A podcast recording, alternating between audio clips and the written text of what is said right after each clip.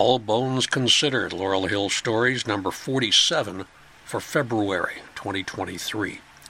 Three more black trailblazers in medicine, computers, and entertainment.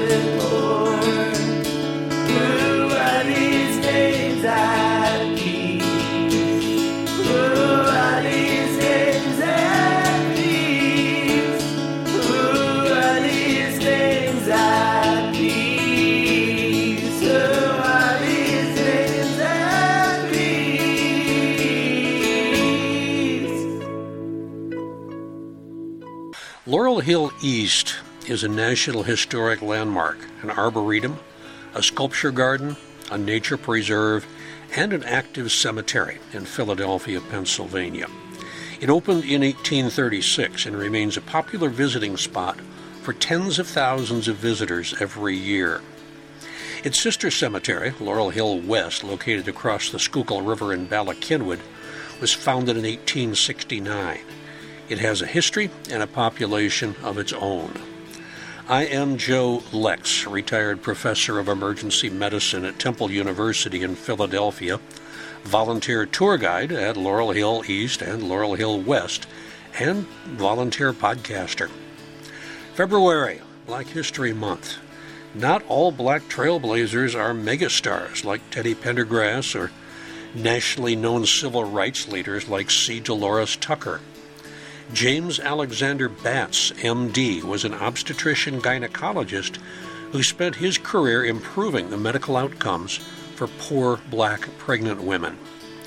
Barbara Blackshear was a hidden figure in the computer industry who finished her career as a vice president for Xerox Incorporated. And Douglas Jocko Henderson brought a style to the radio that few have been able to emulate and was a pioneer in the early days of rap and hip hop. All three are interred at Laurel Hill West. You will hear their stories and more today on All Bones Considered Laurel Hill Stories. Three more black trailblazers in medicine, computers, and entertainment.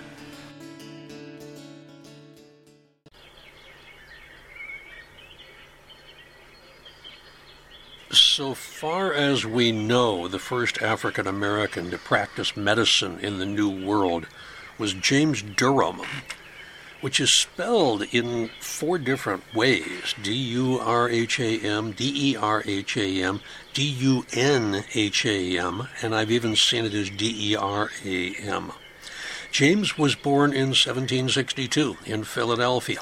He was an enslaved person. He was taught to read and write and instructed in the principles of Christianity by an early master. While he was still a boy, he was sold to Dr. John Kearsley Jr., who also taught him to compound medicines. Kearsley was known as the Mad Tory Doctor. He was convicted of giving secrets to the British, and he died in prison in 1777. Now, after passing through the hands of several more people, Durham ended up as the property of Dr. George West, surgeon of the 16th British Regiment, and he performed many menial tasks of the medical profession. At the close of the war, he was sold to Dr. Robert Dove of New Orleans, who liberated him after a few years. Durham then practiced medicine independently in New Orleans, specializing in diseases of the throat. At that time, diphtheria, quinsy, other ailments. Philadelphia's famed Benjamin Rush exchanged many letters with him about acute and epidemic diseases and often took his advice. Dr. Durham, who never attended a medical school, just disappears from the records about 1806. His final resting place is not known. After the Civil War, numerous schools were set up in the southern United States to educate freedmen, including several medical schools. The strongest of these were the School of Medicine at Howard University in Washington, D.C., founded in 1868, and Meharry Medical College of Nashville, Tennessee, founded in 1876. The first known black physician to graduate from a Philadelphia medical school was Nathan Francis Mossell, who graduated from the University of Pennsylvania Medical School in 1882. You heard about one of his nieces, Sadie Tanner Mossell Alexander, in an earlier podcast. Thomas Jefferson Medical School's first black graduate was Algernon Brashear Jackson, class of 1901. Mossell was a leader in the black community. It was he who led the fight against the performance of a controversial play, The Klansman, at the Walnut Street Theater. You can hear about that incident on the podcast Adventures in Theater History Philadelphia, produced by Peter Schmitz. It was also Mossell who, along with Algernon Jackson and other black physicians, established the Frederick Douglass Hospital at 1520 Lombard Street in 1895. He served as its chief of staff until 1933. Several physicians took issue with Mossell's leadership and they broke away and formed Mercy Hospital at 17th and Fitzwater in 1907. These were the first two hospitals in the United States completely under the control of African Americans. In 1948, they merged to form Mercy Douglas Hospital, but they closed for good in 1973 for financial reasons. One of the reasons for the closure of Mercy Douglas was probably the passage of the Civil Rights Act of 1964, which stated that no person in the United States shall, on the ground of race, color, or national origin, be excluded from participation in, be denied the benefits of, or be subjected to discrimination under any program or activity receiving federal financial assistance. So when Medicare became law in 1965, it was an important financial and social change tool toward the integration of hospitals. Black patients no longer had to go to a black hospital. Medicare affected every hospital in the country. If you wanted to collect money from Medicare, you had to prove that you treated your patients without regard to their race, creed, or color. It also opened the doors for African American medical professionals to train and practice at integrated institutions. For more information on early black hospitals in Philadelphia, see the Hidden City Philadelphia posting The Rise and Decline of African American Hospitals in Philadelphia, dated October 2nd, 2020 by Moira Schaufler. When hospital integration became law in 1964, Hahnemann University hired its first black physician, Dr. James Alexander Batts, then in his early 50s. Dr. Batts was born in Rocky Mount, North Carolina in 1913. He came north with his family and attended Philadelphia public schools from the fifth grade onward before he graduated from Overbrook High School in 1931. He then earned his bachelor's degree from Temple University in 1937 and his medical degree from Howard University in 1941. It was followed by a one year internship at Mercy Hospital in Philadelphia. During World War II, Dr. James Batts was the regimental surgeon with the famed 92nd Infantry Division, a black unit commanded by white officers. This was the famed Buffalo Soldiers, as reflected on their shoulder sleeve insignia. The 92nd Infantry Division was the only African American infantry division that participated in combat in Europe during World War II. They fought in the North Apennines and the Po Valley. Other black units were used as support troops. As a major, Dr. Batts was the highest ranking black officer in the division. He was awarded a World War II Victory Medal, Combat Medic Badge, and Bronze Star for meritorious service in support of combat operations in Italy from November 8, 1944 to May 2, 1945. The 92nd Infantry Division was the subject of one of Spike Lee's lesser known films, the 2008 Miracle at St. Anna. After the war, Batts returned to Philadelphia and he studied obstetrics and gynecology at the University of Pennsylvania Graduate School in Medicine in 1948 and 49. He then took a three year residency in that specialty at Harlem Hospital in New York. From 1952 until 1956, Batts conducted a private practice as he became board certified in obstetrics and gynecology in 1954. When the hospital was integrated in 1964, Dr. Batts returned to academia. After his two year stint at Hahnemann, he moved to Temple University Hospital, where he became chief of OBGYN clinics and then chief of community obstetrics and gynecology. From 1974 until 1979, he was also director of the Department of Obstetrics and Gynecology at Harlem Hospital. Dr. Batts concentrated on two primary objectives during his long and distinguished career. First, he devoted efforts to reducing the mortality rates of both mothers and infants. Secondly, he strongly recruited students of color to become members of the medical profession. Ever since records have been kept, there's been a marked disparity in the maternal infant mortality rates between black and white women. As early as 1880, 36% of reported deaths to black females were attributable to maternal causes, while only 27% of white deaths were. By 1915, there were 11 black deaths from maternal causes for every 1,000 black live births, compared to 6 for white women.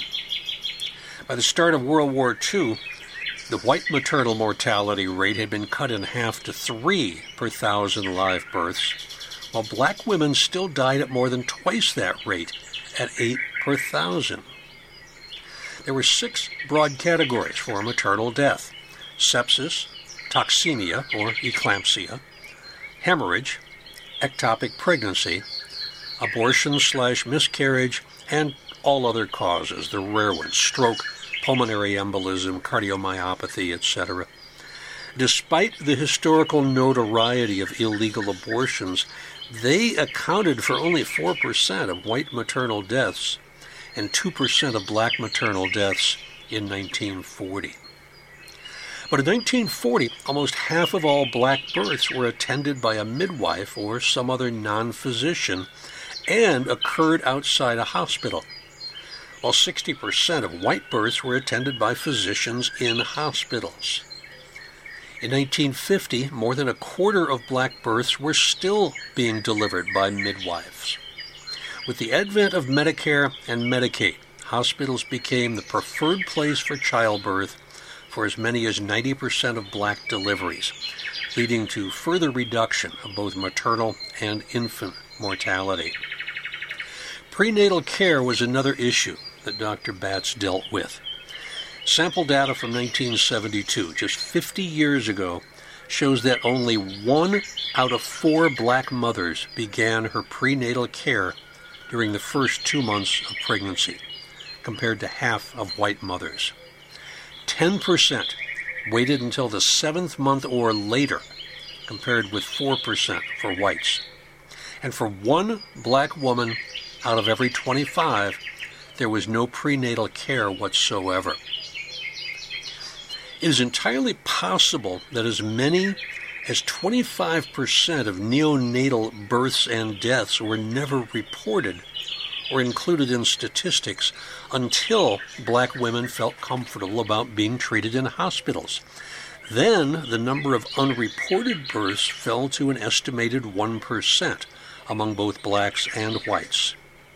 Now that is what Dr. James A. Batts was fighting against throughout his career. When he took over the OBGYN clinic at Temple, he insisted that all patients, regardless of payment status, were to be treated as private patients. At clinic visits, all patients were seen by an attending physician as well as a resident or intern. He broke up the 15 bed wards so that every patient was offered a room with no more than three other patients. He also tried to arrange that a pregnant woman would be cared for by the same physician throughout her pregnancy. He struggled to make certain that pregnant poor women would have amenities which better off women took for granted car fare to the clinic, daycare for non school children, access to formula after the WIC program was introduced in 1975. WIC stands for Women, Infants, Children. Because of his concern, Dr. Batts served as Director of Maternal and Infant Care with the Philadelphia Department of Health for several years. The residents and nurses who worked with Dr. Batts during his years at Temple adored him. His oil portrait hangs in a major hallway of the first floor of the main building at Temple Hospital. I passed it dozens of times, if not hundreds of times, in my 13 year tenure at Temple. No matter where he was working, Dr. Batts had a great passion for attracting people of color into a career in medicine. He not only worked to get them into the school, he worked to keep them there, sometimes surreptitiously dipping into his own pocket to assist a student in need. And while on staff at Medical College of Pennsylvania, Dr. Batts threw an annual party for MCP's minority students and faculty at the Germantown Cricket Club at his own expense. I talked about the Germantown Cricket Club at length in an earlier podcast about five Wister men, all bones considered number 25. That's when I talked about the founder, William Rotch Wister. Through the years, he taught at Hahnemann, Temple University Hospital, the College of Physicians and Surgeons at Columbia University, and the Medical College of Pennsylvania. He was appointed full professor at the last three institutions.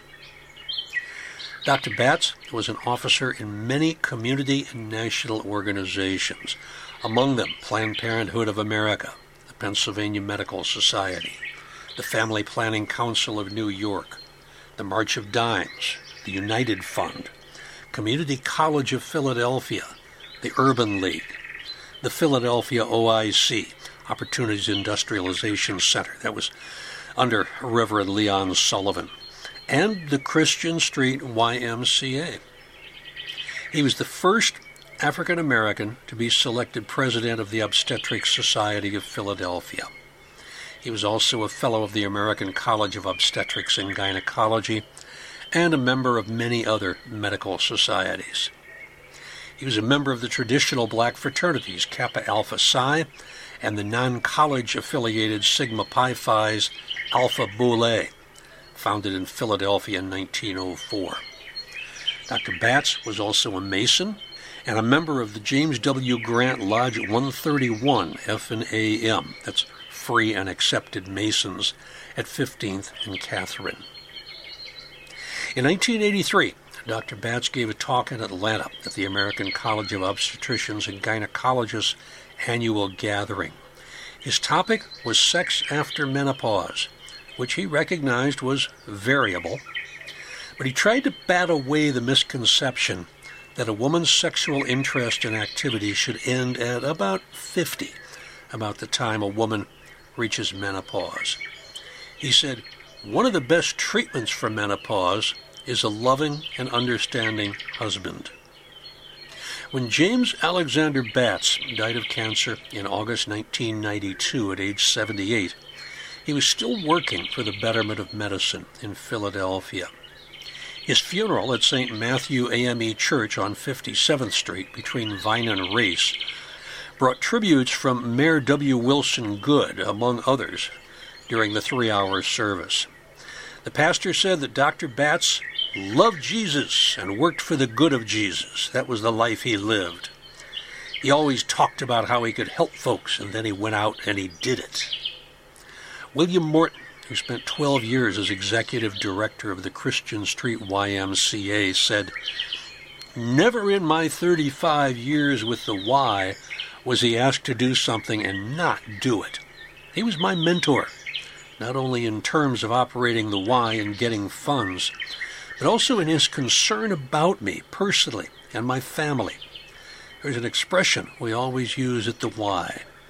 No man ever stood taller than he who stooped to help another. Jim Batts stood as tall as they come. It was while doing his residency at Mercy Hospital in 1941 that James wed Ruth Silas, who was studying at the School of Nursing. Ruth had already had a daughter named Mercedes with musician Mercer Ellington, son of Duke Ellington. That was in 1939. Mercedes Ellington was raised by her maternal grandparents, Louise Petgrave Silas and Alfred Silas. Mercedes became a respected dancer and choreographer on Broadway. She appeared in the New York productions of On the Town and Pal Joey. She was a member of the June Taylor Dancers for seven years. She briefly spent time on Broadway when her father, Mercer Ellington, did the run of Sophisticated Lady in the early 1980s. Mercedes Ellington is still very much involved in preserving the legacy of her grandfather, who insisted that she call him Uncle Edward. James and Ruth Batts were married for 50 years, and they had three daughters together. They were the twins, Deborah and Donna, born in 1947. Deborah graduated from Harvard Law School in 1972, and she quickly rose to judge. In June 1994, during Gay Pride Week, Deborah Batts was sworn in as United States District Judge for Manhattan, the nation's first openly LGBT African American federal judge. She died in 2020 after complications from knee surgery. At the time of her death, she was scheduled to oversee the Michael Avenatti Stormy Daniels embezzlement trial.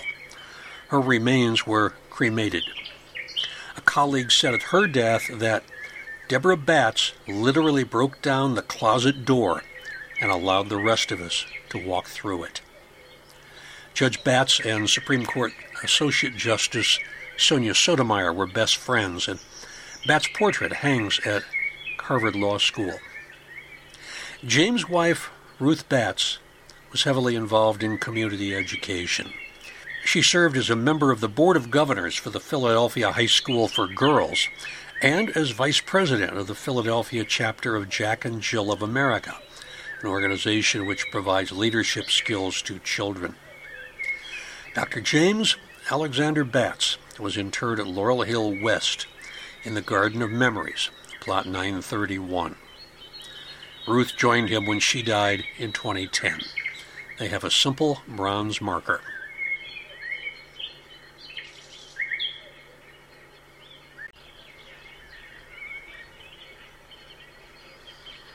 I will assume that even if you have not seen the 2016 award winning movie Hidden Figures or read the book that it is based on, you're familiar with the plot. Three African American women, Katherine Johnson, Mary Jackson, and Dorothy Vaughan, are essential members of the National Aeronautics and Space Administration, NASA, during the early days of space exploration, especially during the 1950s and 60s.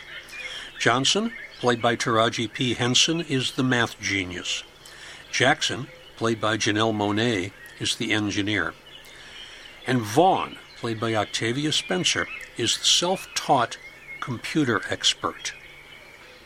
Although Barbara Blackshear, born in 1935, never worked for NASA, she played a major role at both IBM and Xerox during her long career as a self taught computer expert. At the time of her death in 2013, 10 years ago this month, she had risen to be vice president for strategic planning for Xerox.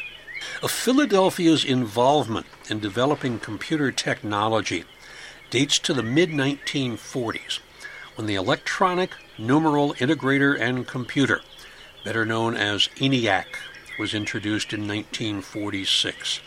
This was the first programmable electronic general purpose digital computer. ENIAC was designed to be primarily used to calculate artillery firing tables for the United States Army's Ballistic Research Laboratory.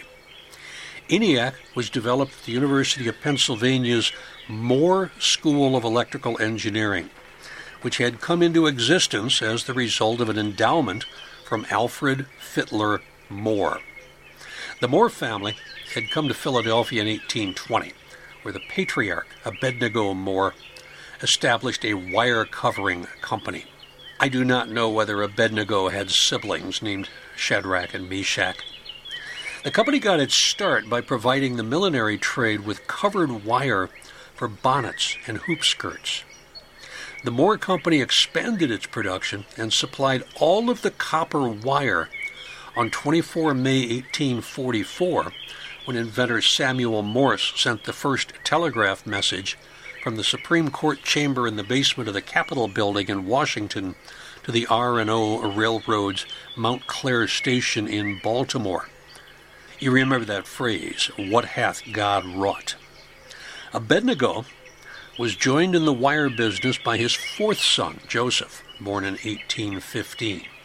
Joseph married Cecilia Fitler in the mid 1840s, and they had five children. Joseph became head of the company in 1853. Later, he was director of Girard College. Now, Joseph and Cecilia's youngest son, Alfred, was born the following year. He took his mother's maiden name as his middle name. Cecilia Fitler's uncle was Mayor Edwin Fitler, who has the tallest obelisk at Laurel Hill East. Her father and mother are resting in Section K. Their stone is easily visible on the walk back to the gatehouse from Millionaires Row. By the turn of the 20th century, Alfred Fitler Moore's company had continued its expansion to cover the needs of the telegraph, telephone, and electrical industries. They were the first producer of weatherproof cable. Charles Goodyear had discovered his process of rubber vulcanization in 1839. At Alfred's death in 1912, he was interred in the Moore family plot, Section J, plots 116 to 119 at Laurel Hill East. He directed that his estate be utilized to fund a special school. The Alfred Fitler Moore School of Electrical Engineering was formally opened at Penn on 5 February 1924. They celebrate a centennial next year. This was the building where ENIAC was developed and built. ENIAC was 8 feet tall, 80 feet wide, functioned on vacuum tubes, and it dominated three walls of a massive room. The two primary engineers for ENIAC were J. Presper Eckert and J. W. Mauchly. But the programmers were women. As in Hidden Figures, they were called computers. At the machine's grand unveiling, None of the women involved in programming it or creating the demonstration were invited to the formal dedication or to the celebratory dinner held afterwards. In fact, their role was not known or recognized until many decades later.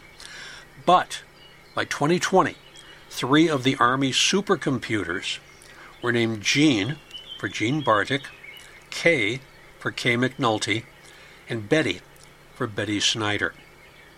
The programming these women did for ENIAC was the great great grandfather, or if you prefer, great great grandmother, of everything that is on your smartphone or laptop or smartwatch.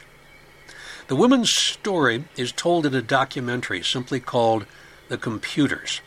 There's also a TED Talk on YouTube called The Secret History of the ENIAC Women that is probably worth your time. It's only about 15 or 20 minutes long.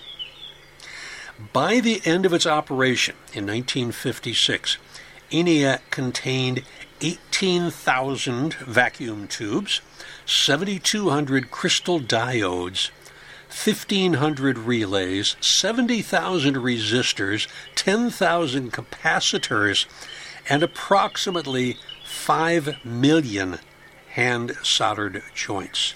It weighed more than 27 tons. It was roughly 8 feet by 3 feet by 100 feet in size. It occupied 1,800 square feet and it consumed 150 kilowatts of electricity. It was a monster. Now, the next goal for Eckert and Mauchly was to develop a commercial multi purpose rapid computing machine at a moderate cost. They resigned from Penn and they incorporated as the Eckert Mauchly Computer Corporation in 1948, 3747 Ridge Avenue, literally across the street from Laurel Hill East Cemetery. It was here that they built BINAC, while also developing with pioneer computer scientist Grace Murray Hopper a more sophisticated, reliable, and user friendly computer called UNIVAC, Universal Automatic Computer. Hopper, who was interred at Arlington National Cemetery, was the woman who accomplished the impossible. She taught the computer to understand English. For many years, the term UNIVAC was synonymous with the word computer. UNIVAC 1 used about 5,000 vacuum tubes. It only weighed 16,686 pounds. It consumed 125 kilowatts, and it could perform about 1,905 operations per second. The central complex alone, that is, the processor and the memory unit, was 4.3 meters by 2.4 meters by 2.6 meters. And the complete system occupied more than 35.5 square meters of floor space. That's almost 400 square feet just of floor space for the computer. In the late 1950s, Barbara Blackshear entered into this world. She was born on 16 November 1935, daughter of Douglas Jackson and Edna Henson. She was raised in West Philadelphia and graduated from Philadelphia High School for Girls, which had been established in 1848 as the Girls' Normal School at the intersection of Chester and Maple. It's a site long since paved over. It's covered by a parking lot at 8th and Arch Street. When Barbara attended the school, it was at the corner of 17th and Spring Garden. That is now the home of the Julia R. Masterman School. That school's namesake, of course, is interred at Laurel Hill West in the Moreland section.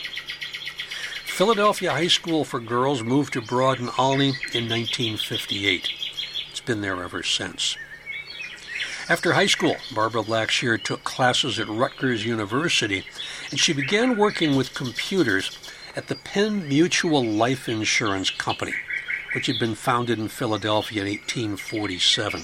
She worked at the 6th and Walnut Complex. Penn Mutual's main offices are now located in Horsham. While with Penn Mutual, Barbara learned data processing on the job. She was briefly married to Donald Blackshear in the early 1960s, but that marriage ended in divorce. She worked as a systems analyst for Great American Insurance Company in New Jersey and then with Chase Manhattan Bank in New York. A systems analyst is a person who analyzes, designs, and implements information systems.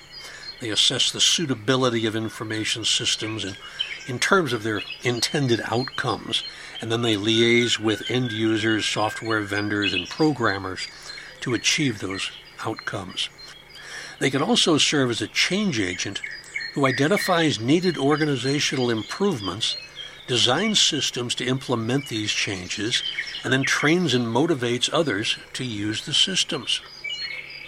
Barbara moved to IBM in the days that it was introducing the 1401, the first mass produced computer for the business industry. International Business Machines Corporation had been founded in 1911 as the Computing Tabulating Recording Company.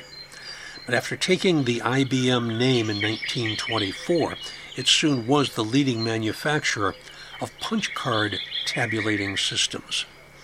The IBM 1401 today is considered the Ford Model T of the computer industry. It was mass produced And because of its sales volumes, in its first five weeks, IBM received 5,200 orders. That's more than they had anticipated for the life of the machine. By the end of its 10 year run, more than 12,000 units had been produced at a monthly rental of $2,500. That now would be closer to $25,000 a month to rent the IBM 1401, and IBM couldn't even keep up with the orders. In September of 1969, Barbara met David Goodchild while she was working at Chase. It was a day and a time, 1:30 p.m., that Goodchild said changed his life. They soon married, and they were together until she died 43 years later. Barbara next worked for Honeywell in New York. It was in 1971 that she joined Xerox as a systems analyst. A few years later, she moved back to the Philadelphia area to work as branch manager for Xerox in Fort Washington. And then in the 1980s, she moved to Dallas to work at marketing for Xerox. In a huge move in the mid 1980s, she moved to Palo Alto in California's Silicon Valley. She became a production manager for the Xerox 8010 computer, better known as Xerox Star. Xerox was founded in 1906 in Rochester, New York, as the Haloid Photographic Company. It made photographic paper and equipment. Its first crude copy machine was made in 1938, but it took more than 20 years of improvements and refinements before it was ready for commercial use. The term xerography, meaning dry writing, came into use in the 1950s. Haloid changed its name to Haloid Xerox in 1958 and then simply the Xerox Company in 1961. Their first successful dry paper copier, the Xerox 914, came to prominence in 1959 and by the mid 1960s was generating revenues of more than half a billion dollars. The Xerox Star Workstation, officially named Xerox 8010 Information System, was introduced in April 1981. This was the first commercial personal computer to incorporate technologies which we now think of as standard a bitmap display, a window based graphical user interface, a GUI. This allowed users to interact with electronic devices through graphical icons instead of text based UIs, text navigation, folders, a two button mouse, Ethernet networking, file servers, print servers, and email. When introduced, the Xerox Star system cost about $75,000. It's about a quarter of a million dollars in today's dollars. And that was $16,000 for each additional workstation. The mainframe case was the size of a small refrigerator. It gained the nickname Xerox Alto. This is the unit that grabbed the attention of Apple Incorporated founder Steve Jobs. His 1983 product, Apple Lisa, with its 5 megabyte hard drive, I have to laugh at that, uh, had taken many of its revolutionary features directly from the Xerox Alto but it was glitchy and cost prohibitive. The Lisa sold for $10,000 in 1983. Now, the Macintosh, which followed just a few years later, incorporated all of the advantages of the Alto and the Lisa, but it cost only $2,500. In her obituary, Barbara's husband David said that she was the person who reluctantly introduced Steve Jobs to the star computer only at the insistence of her superiors. After Silicon Valley, Barbara moved to Xerox operations in Stamford, Connecticut, which is the home to nine Fortune 500 companies. She then spent several years traveling the world, working in international sales for Xerox, before she retired in 2002. Barbara and David were active in amateur theatrics, and they trod the boards together in a group called the Cludgeon Theater Gang. I found nothing on newspapers.com or elsewhere on the web about this group. I consulted my friend Peter Schmitz, who is a theater historian. He was stumped. I consulted fellow cemetery tour guide Paul Sukuasian, who knows everything about Armenians in Philadelphia for the last century and a half, and he didn't have any information either. So the Cludgeon Theater Gang remains a mystery to me, even though uh, Barbara and David were involved in it for 15 years. Barbara was also an avid gardener, and she kept a library of more than 7,000 books in her Wynnefield home. After her death in 2013, she was interred at Laurel Hill West in the tiny Mayfair section with other family members and a simple marker.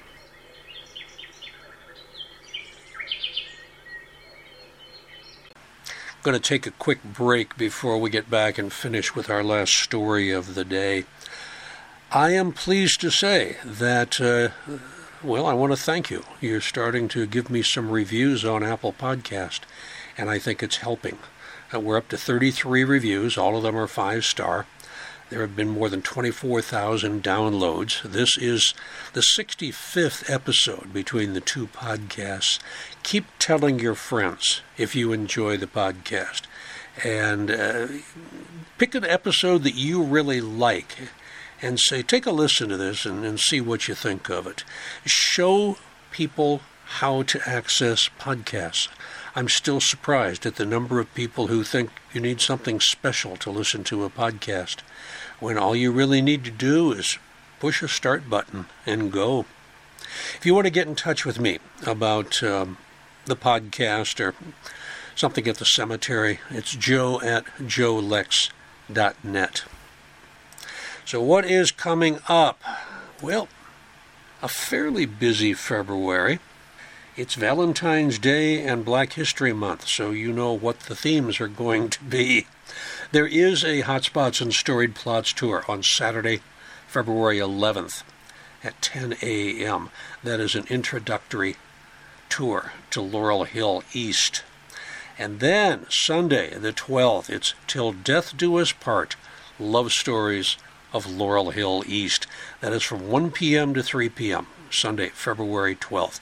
Get your ticket for that. That one sometimes sells out. There's a virtual Hotspots and Storied Plots tour by Zoom.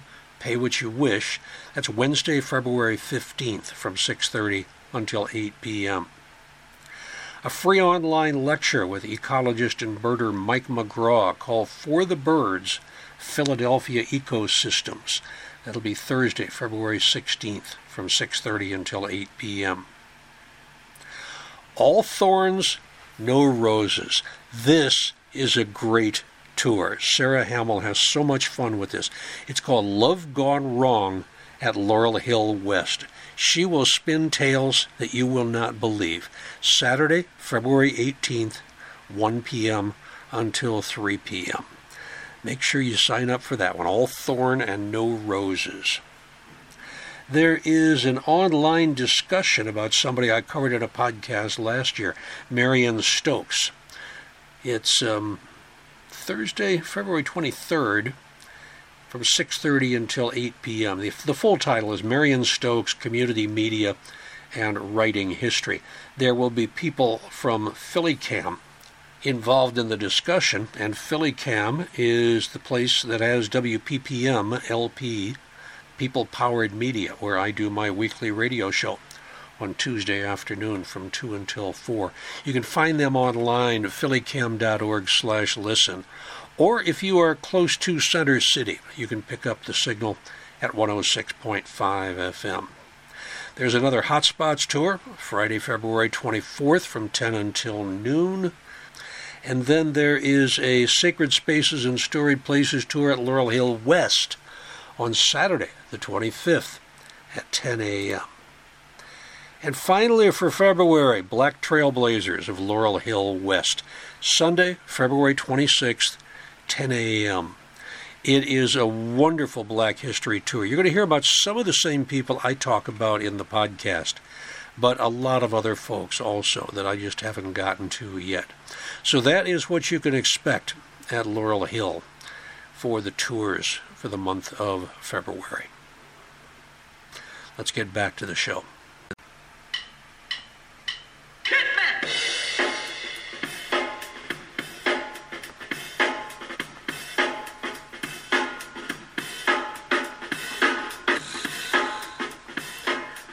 Remember the first time you heard rap music?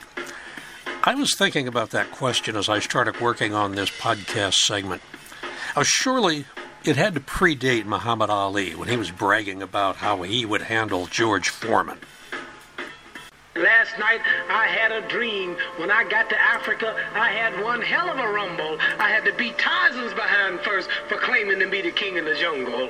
For this fight, I've wrestled with alligators. I've tussled with a whale. I done handcuffed lightning and put thunder in jail. You know I'm bad. I have murdered a rock.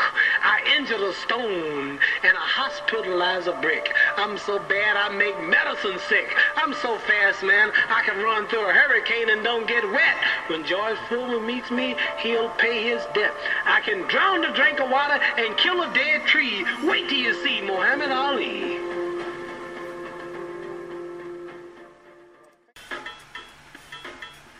Or was it Gil Scott Heron in 1970? You will not be able to stay home, brother. You will not be able to plug in, turn on, and cop out. You will not be able to lose yourself on Skag and skip out for beer during commercials because the revolution will not be televised. The revolution will not be televised. The revolution will not be brought to you by Xerox in four parts without commercial interruptions. The revolution will not show you pictures of Nixon blowing a bugle and leading a charge by John Mitchell, General Abrams, and Spiro Agnew to eat hog maws confiscated from a Harlem sanctuary. The revolution will not be televised. The revolution will not be brought to you by the Schaefer Award Theater. And Wait, maybe it was the Last Poets. They were in 1970 also.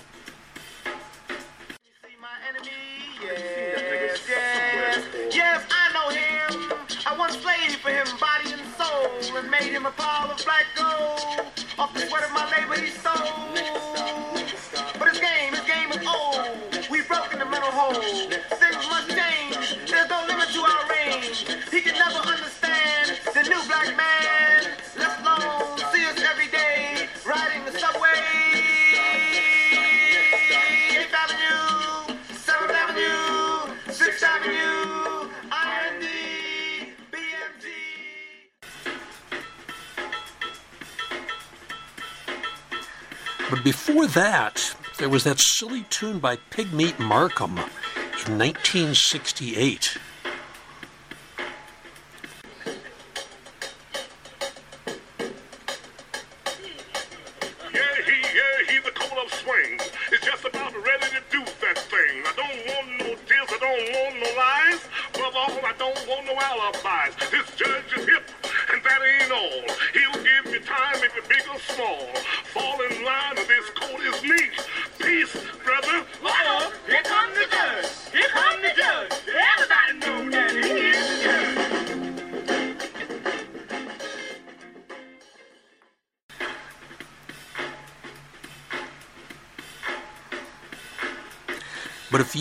Listening to pop music on the radio in New York City or Philadelphia in the mid 1950s, you were getting a foreshadowing of what to expect from an R&B disc jockey by the name of Douglas Jocko Henderson.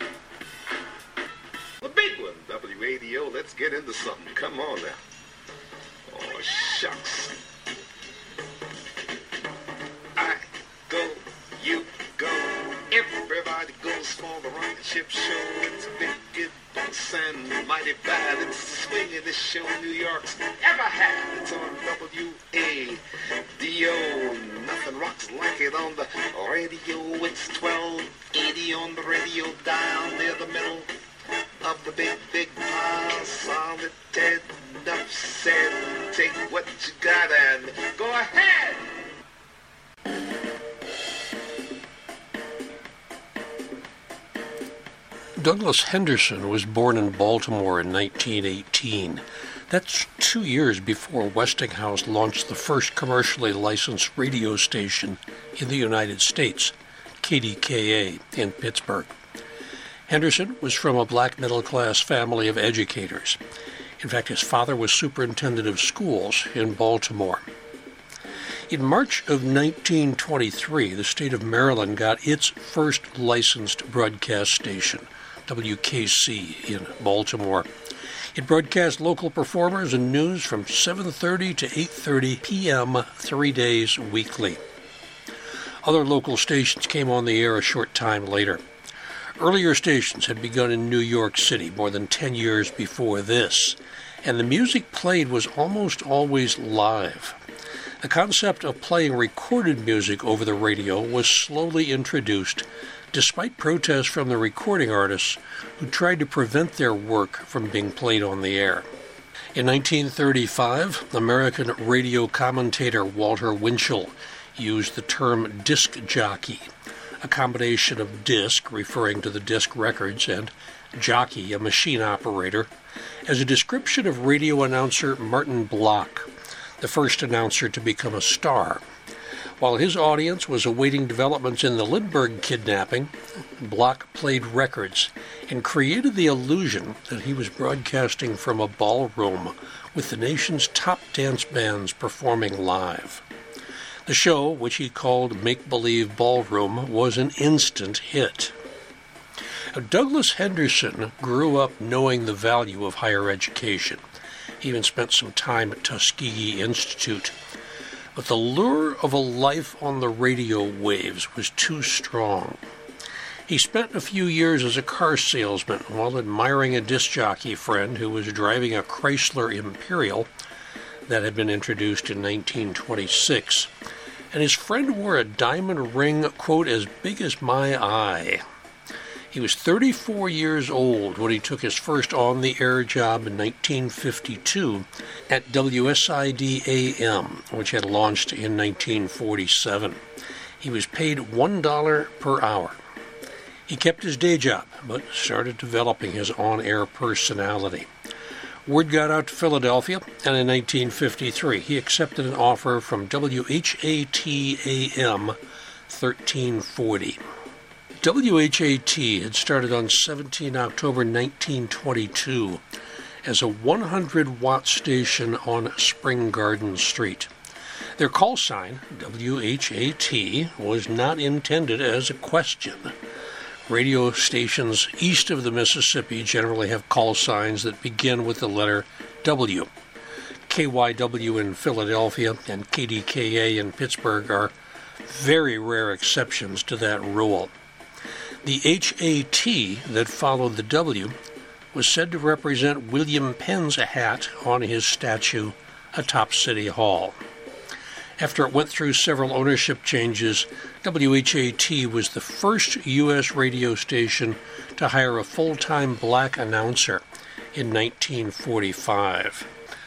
WHAT and its direct competitor WDAS concentrated on music for a black audience, mostly rhythm and blues, doo wop, and African American rockers. And the music was played by black DJs like Henderson and Georgie Woods, the man with the goods, while WIBG, Wibbage, and WFIL featured white DJs like Joe Niagara and Hy Lit, who were born 10 to 15 years after Henderson. Shortly after he arrived at WHAT, Douglas Henderson took the nickname Jocko because he could play with its syllables and make it rhyme. He established a pattern which became his calling card, based on a combination of street slang and scat singing. E Titliac, you know this is the jock, and I'm back on the scene with the record machine. I stopped using Doug Henderson and just picked upon the name Jocko because Jocko rhymed with Daddy-O and the Mommy-O and the hottest show on the radio. And instead of uh, having just the regular show, we had a rocket ship show. And I borrowed the rocket ship show from Hot Rod, who was in Baltimore during that time. That's what he called his show, use the rocket ship. And uh, we began to, you know, rhyme up everything. Eat tiddly yop. This is the jock, and I'm back on the scene with the record machine saying goof pop a doo. How do you do? All kinds of rhymes. Hello, hello, hello. Back with the show. This is your engineer, Jocko. Back on the scene with the record machine. Correct time now, a 616. And the kids picked up on this. Wherever I would go, they would say the rhymes, you know? Jocko Henderson became one of the top disc jockeys in Philadelphia and in New York City. For seven years in the 1950s and 1960s, he would take the 2 a.m. train to the Big Apple to do his morning show at WLIB and then turn around and come back home to do an afternoon show in Philadelphia.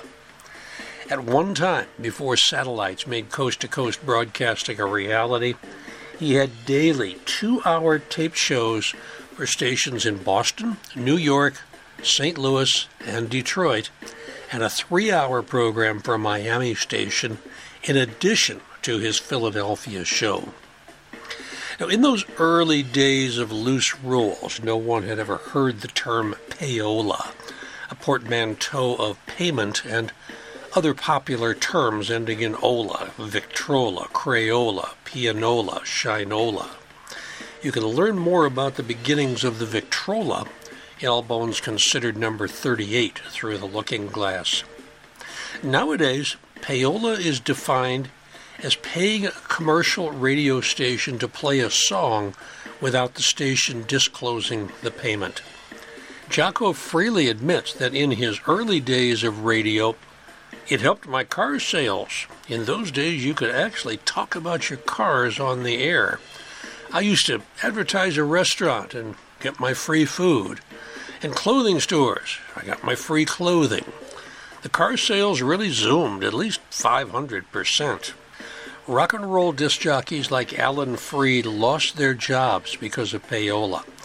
Local radio and television personality Dick Clark of American Bandstand fame got caught up in the scandal, but avoided repercussions by divesting himself of music company holdings before his trial.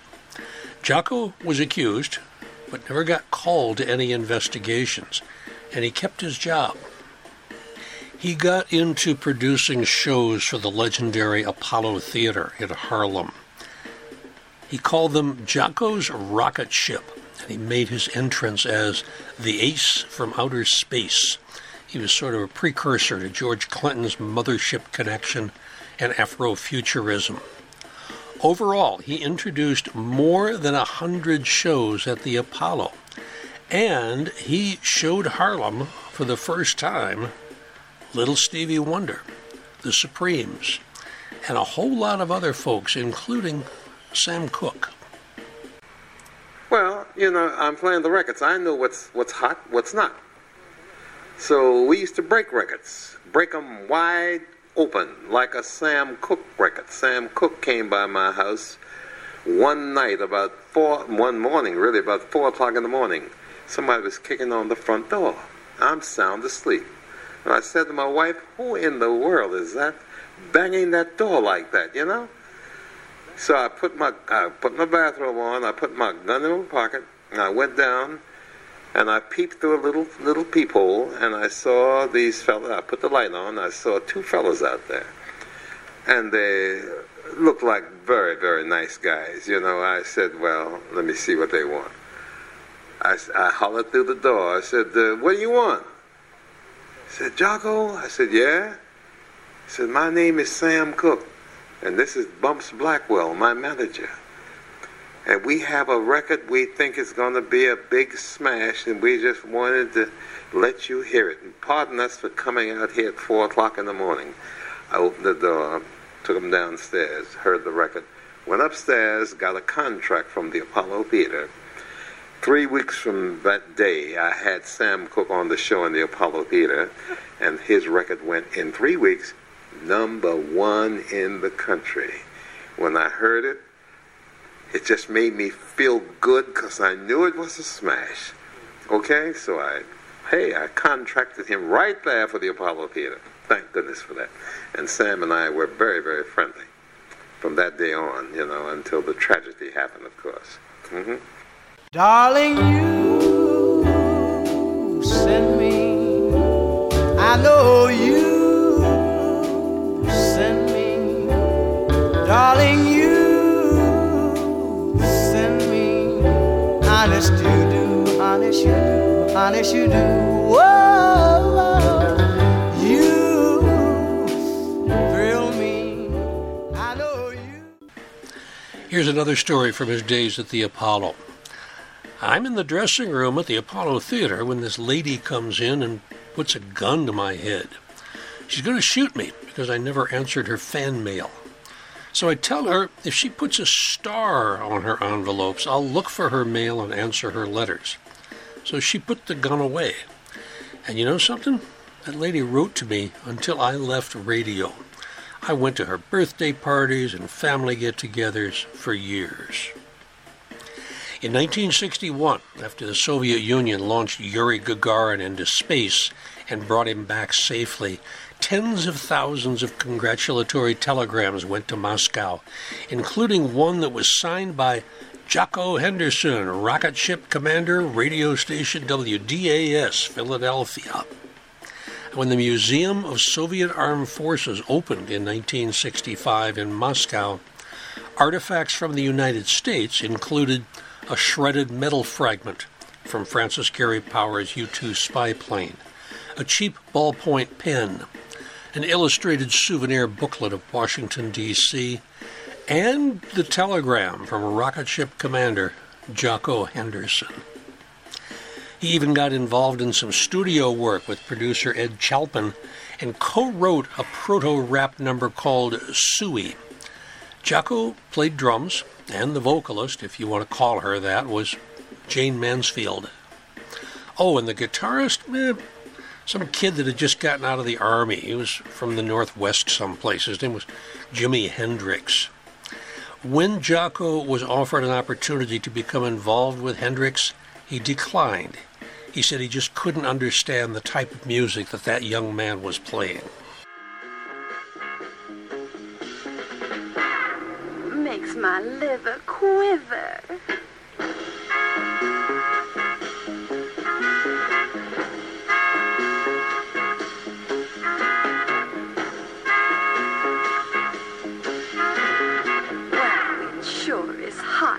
Giving it all I got.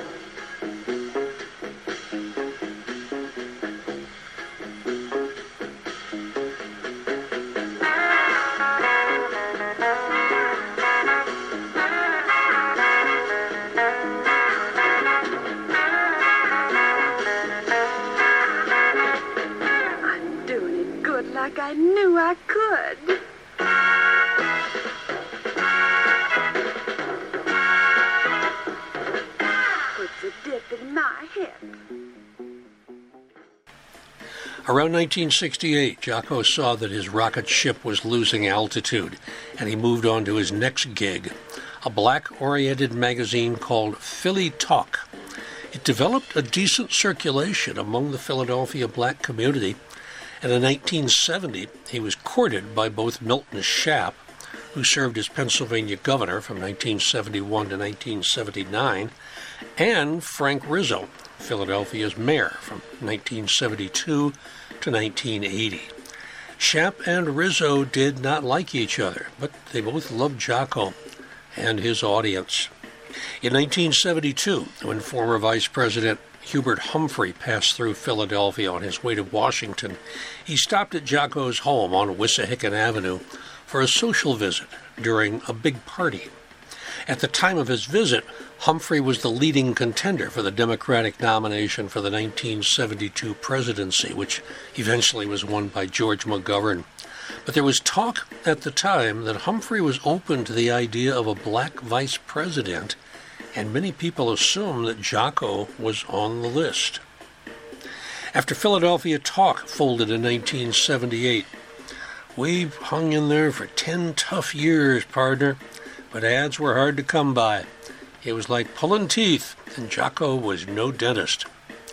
His next project was a program for students who lacked basic retention skills called Get Ready. It used cassette tapes to reach students using rap music. See, my father was superintendent of schools in Baltimore, so I've lived with educators all of my life, right? Hey, it's, it's phenomenal what is happening with it and how fast the kids are learning this way, how motivated they are. And uh, like I told you before, they can't wait to get to school. That has never happened before. And the worst kids are the best students with the rap music because they're in the street rapping. Okay, so there you go. How are you going to beat that? The kids who really uh, disrupt the schools are now very passive. It's unbelievable. Unbelievable. No kidding. And the classes that are rap, rapping together, they're the best of friends now. All the kids are the best of friends. They're in competition. Who can rap the history the best? Who can rap the times table the best? You know, it's amazing. We got thousands of letters from parents thanking us for the Get Ready program. And same thing with the educators. And they're buying it like, oh, unbelievable. In 1979, Jocko hooked up with Gamble and Huff's Philadelphia International to release the song The Rocket Ship and Rhythm Talk. The Rocket Ship is a spacey, jazz influenced disco cut that really sounds like nothing else from the era. Rhythm Talk finds Jocko rapping over the music from McFadden and Whitehead's classic Ain't No Stoppin' Us Now.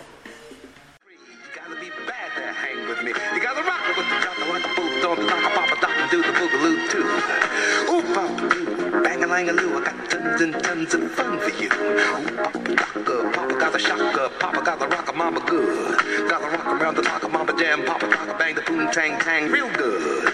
Eat it, yeah, this is the the scene with the red machine. Said, bam, got this bad jam. Holler mighty loud and clear. Party is over here.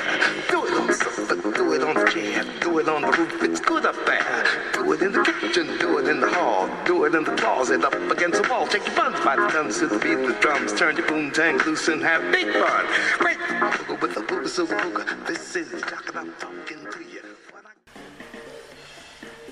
In 1993, a banner year for the Philadelphia Walk of Fame, Jocko was elected along with fellow DJs Georgie Woods, Hy Lit, Jerry Blavat, Joe Grady and Ed Hurst, Joe Niagara and Sid Mark, along with other Philly musical icons Daryl Hall and John Oates, the Heath brothers, Kenneth Gamble, Leon Huff, and Thomas Bell.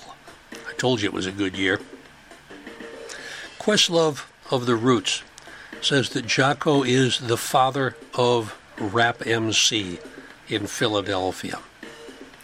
Jocko died after a prolonged illness in 2000. In 1950, he had met a school teacher named Jane Elizabeth West. They were married the next year, and their son Douglas Jr. was born in Philadelphia in 1953. Jane retired from the school district in the early 1990s. She outlived Jocko by 20 years.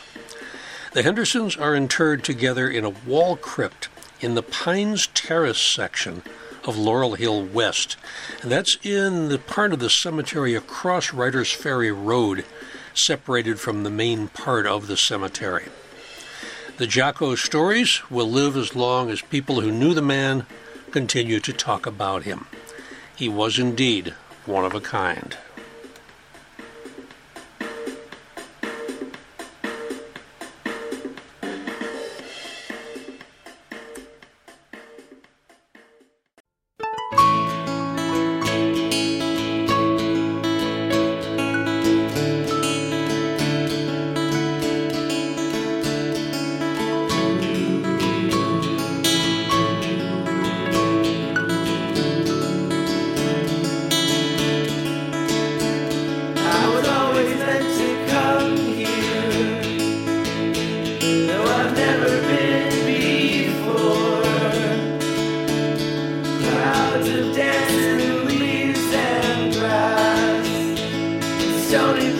that are.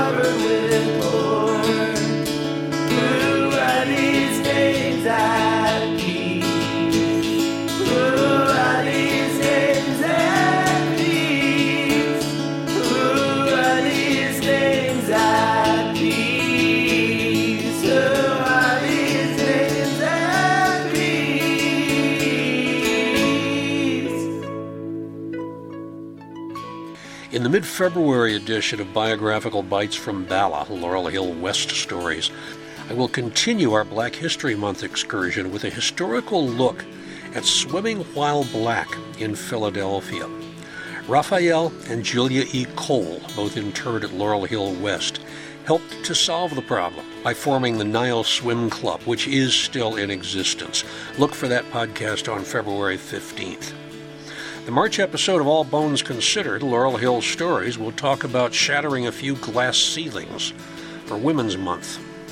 Nellie Neilson, an American historian who was the first female president of the American Historical Society. The Shipley sisters, Hannah, Elizabeth, and Catherine, opened a prep school for girls across the street from Bryn Mawr College and fed hundreds of women into the higher education system. And one of my fellow guides, Pat Rose, has volunteered to tell us the amazing story of Sara Yorke Stevenson, an archaeologist who specialized in Egyptology, a founder of the Penn Museum of Archaeology and Anthropology, and a fierce advocate for women's rights. Look for that on March 1st, wherever you get your podcasts. Laurel Hill East is located at 3822 Ridge Avenue in the East Falls section of Philadelphia. It's an easy walk from the bus stop at Ridge and Allegheny, where SEPTA buses R1 and 61. Admission is free, as is parking in the teeny tiny lot across the street. Uh, you can park on the grounds, though. Just, you know, be sensible about it. Don't run over any stones and make sure people can get by wherever you park. There is an app you can download for a self guided tour through Laurel Hill East's 78 acres. Laurel Hill West is at 225 Belmont Avenue in Bala Cynwyd. Lots of parking there, both at the main entrance and at the bell tower. Public transportation, on the other hand, is a little dicey. Your best bet is to take the SEPTA Regional Rail to Manayunk or one of the many buses to the Wissahickon Transfer Center on Ridge Avenue. Then cross the Schuylkill River on the Pencoyd pedestrian bridge. I know you've always wanted to walk on that bridge. Now's your chance. And then you come up, I'll admit it, it's a fairly steep hill, a Righters Ferry Road, but there's an entrance to the cemetery near the Pet Cemetery. There are also downloadable audio tours that talk about the people interred along the routes through the cemetery. There's one that goes from the Barmouth entrance at the Cynwyd Heritage Trail all the way to Righters Ferry, and then the other one goes in the other direction.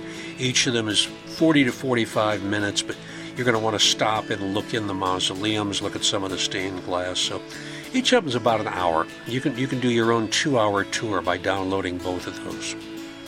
Both Laurel Hill East and Laurel Hill West are open from 7 a.m. to 5 p.m through the end of March. And we really do welcome dog walkers, bike riders, photographers, painters, bird watchers, nature buffs, tree and plant lovers, and strollers, both the two footed and four wheeled variety. As I mentioned before, we give lots of historic tours, and there's still an occasional pay what you wish virtual tour via Zoom. Find out more, laurelhillphl.com. If you follow us on Instagram and Facebook, you will get a daily reminder of some of our inhabitants and our activities. You can also follow All Bones Considered on Instagram and Facebook. And once you've fallen in love with these hotspots, become a friend of Laurel Hill, and you'll have an opportunity for several members only special tours conducted each year, including some inside the mausoleum visits and at least two annual members only podcasts of All Bones Considered Laurel Hill Stories. I've submitted the first one for the year. Um, it's not been sent out yet, but be ready to get it. Go ahead and get your membership for the Friends of Laurel Hill. Um, by the way, the key to finding the gift shop online, I know it's hard to find. Click on Support and then look over in the left hand column all the way down and it says Gift Shop. There you go. That's how you find the gift shop. Our theme song, Names at Peace, was written and performed by local artist James Harrow. All Bones Considered, Laurel Hill Stories, and Biographical Bites from Bala, Laurel Hill West Stories, are researched, Written, narrated, and produced by me, Joe Lex, retired professor of emergency medicine Temple University. I remind you to keep body and soul together until next time on All Bones Considered Laurel Hill Stories, where the plot thickens. Again, my email address, joe at joelex.net, and coming up next is the bibliography.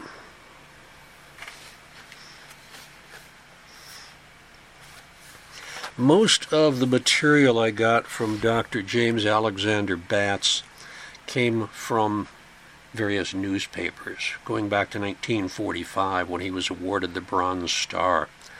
I was totally taken aback to find out that James Batts' wife, Ruth Batts, was Mercedes Ellington's mother. I had absolutely no idea. I'm a huge jazz head and I think Duke Ellington is one of the top 10 composers of the 20th century. I was familiar with his son Mercedes' work, but I, and I knew that Mercedes was Mercer Ellington's daughter, but I did not know her mother was buried at Laurel Hill West, Ruth Batts. Two articles that I found useful for, well, you'll, you'll hear in the titles. Um, there's one called The Historic Background of the Negro Physician. It's by Kelly Miller from the Journal of Negro History, April 1916 Volume 1, Number 2, pages 99 to 109. That gave me a good historical perspective on black physicians in the United States before the 20th century. And then a more recent one is Maternal Mortality in the United States. The author is Anne S. Lee. Source is Phylon, P H Y L O N.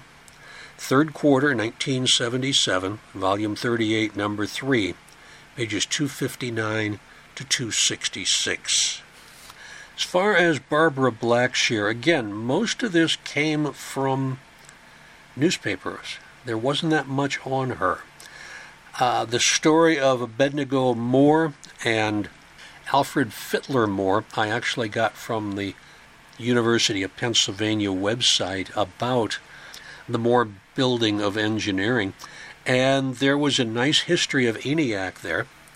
The history of BINAC and UNIVAC I got from another computer history website. Finally, Jocko Henderson.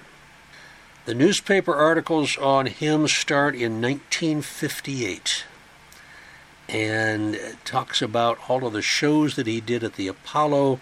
Uh, there's one that's titled Rocket Ship Commander Handles the rock and roll. There's a nice history of black radio I found. It's called The Canaries in Studio A and Other Tales of Washington Radio by Sam Smith. That's Washington History, Volume 7, Number 2, uh, Fall Winter, 1995 96, pages 4 through 25. African American History by several authors. The lead author is John M. Glenn with one N. That's from the Indiana Magazine of History, December 2004, volume 100, number 4, pages 321 to 345. Okay, I think that does it. If you ever have a question about where I got information on people, don't hesitate to email me, joe at joelex.net, and I will try to dig up my reference. I know that newspapers are not always right, and sometimes I kind of put a disclaimer on something like like the story that was in Barbara's obituary that she's the one who told Steve Jobs about all the cool new things that were on the Xerox computer and then he immediately stole them. Um, I don't know if that's 100% true, but it's a great story. So I included it.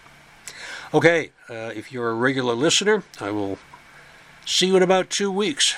Stay safe, stay well.